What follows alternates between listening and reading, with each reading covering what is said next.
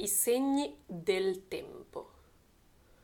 Le ragnatele si sfaldano in mille fili che pendono dal soffitto macchiato d'umidità. Il filo più lungo sfiora la fronte di nonno. Lollo osserva affascinato il lento movimento di milioni di particelle che danzano attorno al vecchio lavoro di un antico ragno.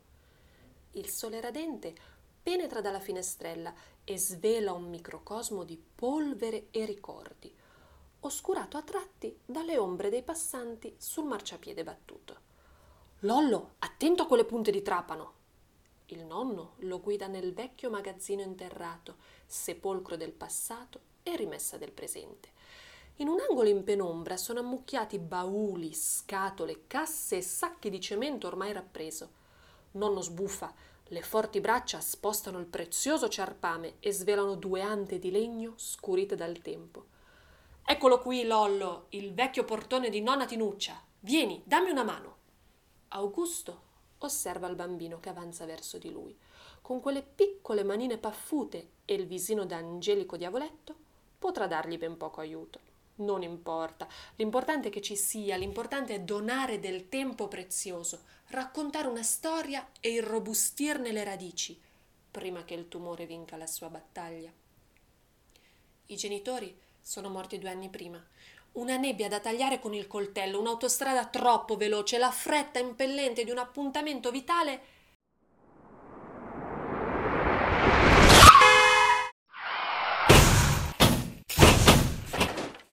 la vita volata via tra lamiere contorte e portiere chiuse come una trappola dal peso delle auto accatastate.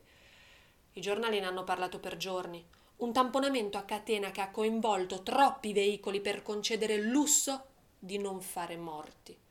In 17 hanno abbandonato parenti e amici e Lollo è andato a vivere con i nonni. Nonna Teresa non ha retto alla morte della figlia e dopo pochi mesi si è lasciata andare. Ha voluto raggiungerla là, dove i vivi non possono entrare. Augusto ha pensato di farla finita, ma non poteva, non aveva il coraggio o forse la codardia di lasciare da solo il suo piccolo soldo di cacio. Ora deve sbrigarsi. Si ricorda quando, da bambino, aiutava a fare il fieno per le vacche. Il fienile doveva essere pieno fino a scoppiare prima dell'arrivo delle piogge autunnali. Questo vuole fare dare a Lollo abbastanza amore, abbastanza ricordi da permettergli di superare l'inverno d'affetto che lo aspetta a breve. Lollo, guarda, guarda qui in basso. Cosa vedi? Augusto, sornione, osserva il nipote. La barca, nonno, la barca! Lollo sgrana gli occhi e osserva la piccola barca intagliata vicino al cardine dell'ante in legno massiccio. Il nonno sospira felice una mano cala ad accarezzare la testa riccioluta che si muove a cercare altri dettagli lungo le ante del portone, lungo i battenti del tempo. Quante ne aveva prese? E guai a confidarsi con la mamma. Nonna Tinuccia ha ragione, Augusto. Guai a te se ti ripeschiamo a intagliare il portone con il falcetto. Una barca. Aveva solo disegnato una piccola barca. Da quando lo zio Luigi era partito per le Americhe, ad Augusto era presa la smania per il mare non l'aveva mai visto in verità. Tutta la sua vita era lì, rinchiusa in quel piccolo angolo di mondo tra la pianura e i monti. Una terra bellissima e feconda, ma questo l'avrebbe capito solo molti anni dopo. Per il momento il ponte sopra le polle piene di trote del torrente è il confine del suo universo e la grande casa è mamma affettuosa e matrigna crudele al tempo stesso. La nonna lo ha pescato proprio mentre ultimava la vela di quello che, nella sua immaginazione, avrebbe dovuto essere un meraviglioso e feroce galeone, ma somigliava di più a una rachitica zattera. Quante ne aveva prese? Nonna Tinuccia era scesa dall'alto del suo metro e cinquanta con uno scapaccione da far risvegliare i morti. Anni dopo Augusto ancora se la ricorda la nonna Tinuccia, sempre imponente nei suoi ricordi di bambino. D'altronde era un soldo di caccio anche lui. Non ti azzardare mai più a rovinare il portun del bisnonno Alfio. E giù il secondo scappellotto da far tremare i denti. Ma nonno, il portone di nonna Tinuccia o di bisnonno Alfio? Lollo lo guarda senza capire.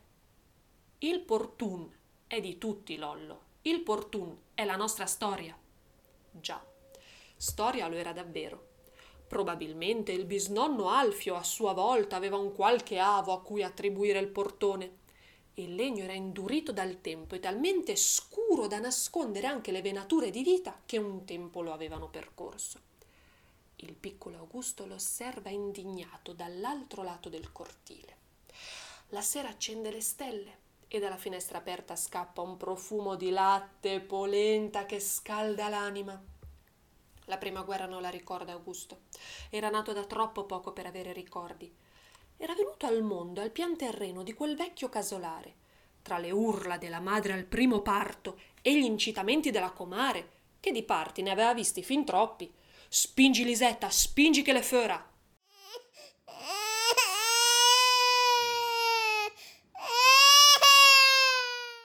Venuto al mondo, mentre fuori dal portone, sulla vicina strada sterrata, marciavano cenciosi e vittoriosi soldati. Ed era stato battezzato con la pace. Dopo di lui altri cinque figli, sei bocche da sfamare e dodici gambe che corrono nel cortile. E ora al mare, quanti sogni!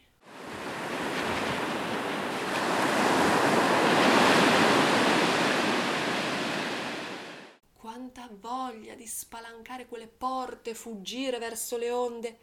Peccato che Augusto non sapeva neppure nuotare, e così era cresciuta al paese, tra asini, vacche da mungere, campi da arare. Il vecchio maniscalco gli aveva passato ferri e mestiere, e l'officina cresceva bene.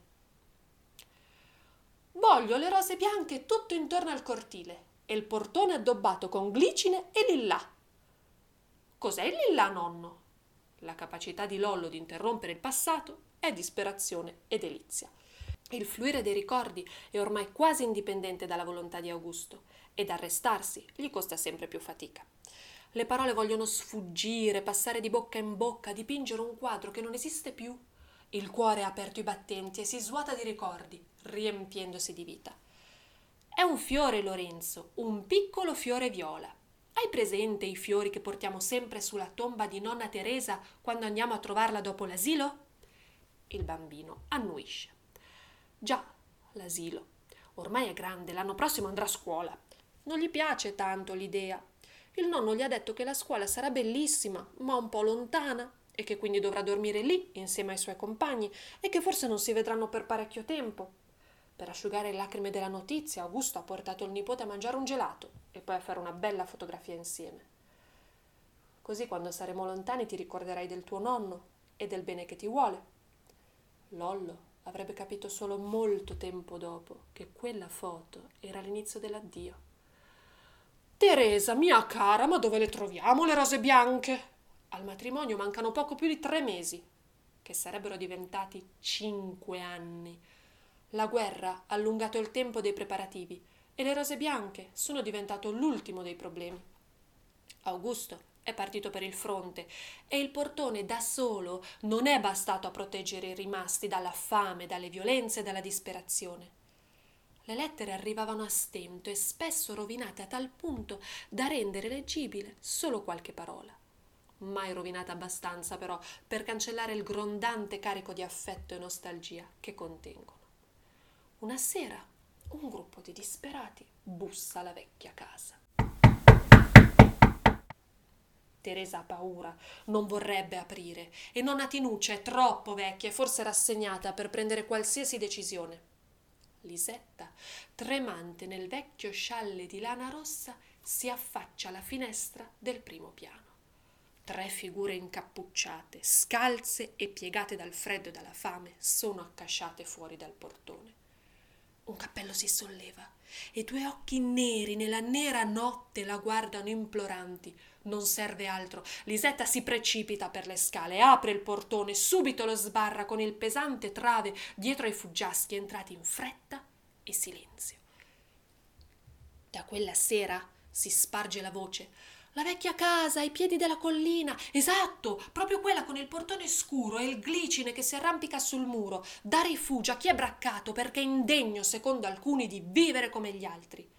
Decine di anime passano per il cortile, il tempo di ristorarsi, di riprendere fiato, di contattare chi potrà portarli in salvo altrove, e poi ripartono, così, quasi senza lasciare traccia, e spesso senza neppure un grazie, neanche a posteriori, neanche quando tutto è finito.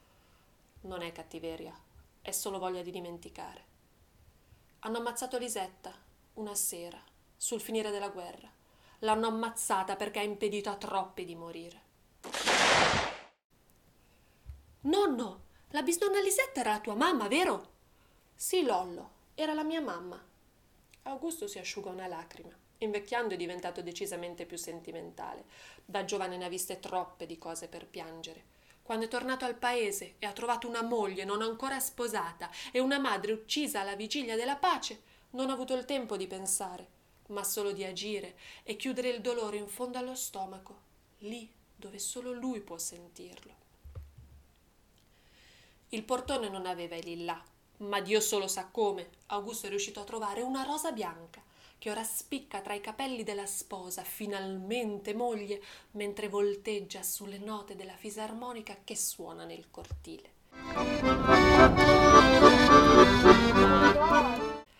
Nonna Tinuccia avrebbe fatto in tempo a stringere tra le braccia anche la bisnipotina anni dopo, prima di morire nel suo letto, al caldo e carica di ricordi, non tutti belli ma il giorno del matrimonio non poteva saperlo, nessuno poteva prevedere il futuro e nessuno voleva farsi troppe domande e così le sigarette, lo zucchero che riempivano il vecchio magazzino interrato erano volutamente ignorati da tutti.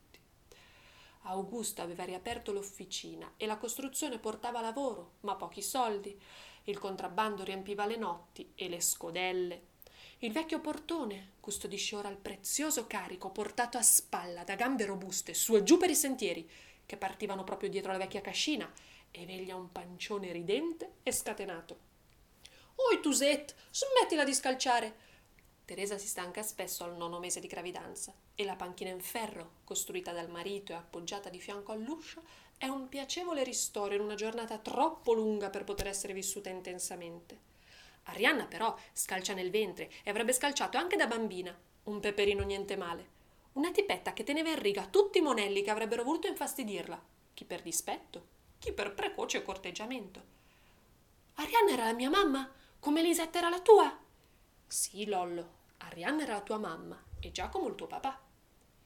Ma perché la vita è fatta di morte? Augusto se l'è chiesto spesso negli anni. I fantasmi dei compagni morti sul fronte lo accompagnano tutte le notti, mentre la figlia lo viene a trovare nel canto degli usignoli e la moglie nel colore dei lillà.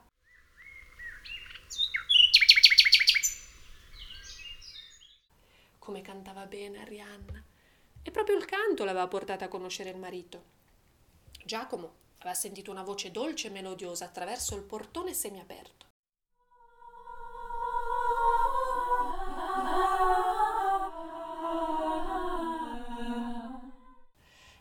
Entrato nell'ombra fresca del cortile, si è trovato davanti un'Erinni furiosa e furente, armata di ramazza e con due occhi lampeggianti, la bocca cucita e lo sguardo minaccioso. Mi scusi, signorina, non volevo disturbare. Via! Arianna aveva il dono della sintesi e al contempo quello delle parole. Così, quando sei mesi dopo Giacomo aveva chiesto la sua mano, non si era limitata ad un semplice sì ma lo aveva inondato con fiumi di parole d'amore e all'interno del portone era comparso un nuovo graffito, Arianna e Giacomo. Questa volta nessuna nonna Tinuccia a sbraitare e Augusto è solo felice che il Portun racconti la storia della famiglia. È per questo che oggi ha portato qui Lorenzo, per lasciargli qualcosa di fisico quando non avrà più nulla ad abbracciarlo e per permettergli di conservare la memoria dietro due ante ben chiuse. Nonno, vieni, ho fame! La piccola manina di Lollo si infila tra la pelle callosa e screpolata del palmo semiaperto di Augusto. È ora di merenda e la storia della morte dei suoi genitori può aspettare ancora. La morte può sempre aspettare. No, nonno, la morte non può aspettare. Lorenzo si china a strappare le erbacce che crescono ai lati della tomba di Augusto e Teresa. Poche volte durante l'anno riesce a tornare al paese. Poche volte durante il giorno si dimentica di pensare a suo nonno il nonno l'aveva portato al collegio il primo giorno di scuola. Una bellissima scuola piena di bambini, un bruttissimo edificio con le sbarre come una prigione. Lollo, mi raccomando, fai il bravo e ogni tanto pensa a tuo nonno che ti vuole tanto bene. Non l'avrebbe più rivisto. Tumore allo stomaco. proprio lì, dove aveva nascosto tutto il suo dolore, proprio lì, dove lui si appoggiava quando il nonno gli leggeva le favole. Il bene e il male nello stesso posto, come la vita. Ma questo lo avrebbe capito solo anni dopo. L'infanzia passata in orfanotrofio, la scuola, poi il liceo, la borsa di studio per l'università, la città lontana. Il nonno gli aveva detto di fare il bravo, lo aveva fatto. Il nonno gli aveva regalato la sua storia, se ne era cibato per sopravvivere. Giulia lo aspetta appoggiata al portone spalancato. Il pancino inizia a vedersi sotto il vestito giallo di cotone leggero. Per il parto c'è tempo, siamo solo al sesto mese. La vecchia casa è ancora là, una parte restaurata e la gran parte ancora da far rivivere. Lorenzo per prima cosa ha voluto ripescare il vecchio portone dal polveroso seminterrato pieno di prezioso ciarpame. È tornato fiero al suo posto. Il cortile si chiude di nuovo e presto sarà pieno di vita. Lorenzo non poteva più aspettare, doveva tornare al paese, alla storia che mai lo ha abbandonato, alle sue radici. Qui farà crescere la sua famiglia. La grande casa, mamma amorevole, custodirà il suo affetto e il portone si chiuderà sulle sue gioie e i suoi dolori. Nonno, non mi ha mai detto perché avevi tirato via il portun. Giulia si volta. Scusa amore, dicevi? Ma Lollo non ascolta. Lollo vede una piccola incisione sul battente interno dell'anta sinistra. Non l'aveva notata quel giorno nel seminterrato con il nonno. Non c'era ancora. Ti voglio bene, Lollo, nonno Augusto. Il vecchio portone ha parlato. Il nonno è tornato a prenderlo all'orfanotrofio. Il nonno non lo ha abbandonato.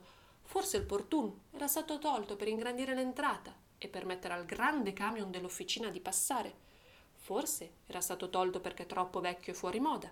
Forse per preservarlo dal tempo. O forse senza un motivo. Non ha importanza. Domattina il portone verrà nuovamente aperto alla vita, quella presente, quella passata e quella futura. Lorenzo ora è sicuro, Lorenzo ora sa.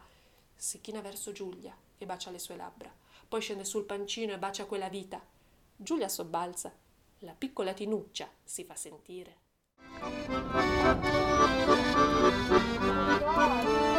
Oh,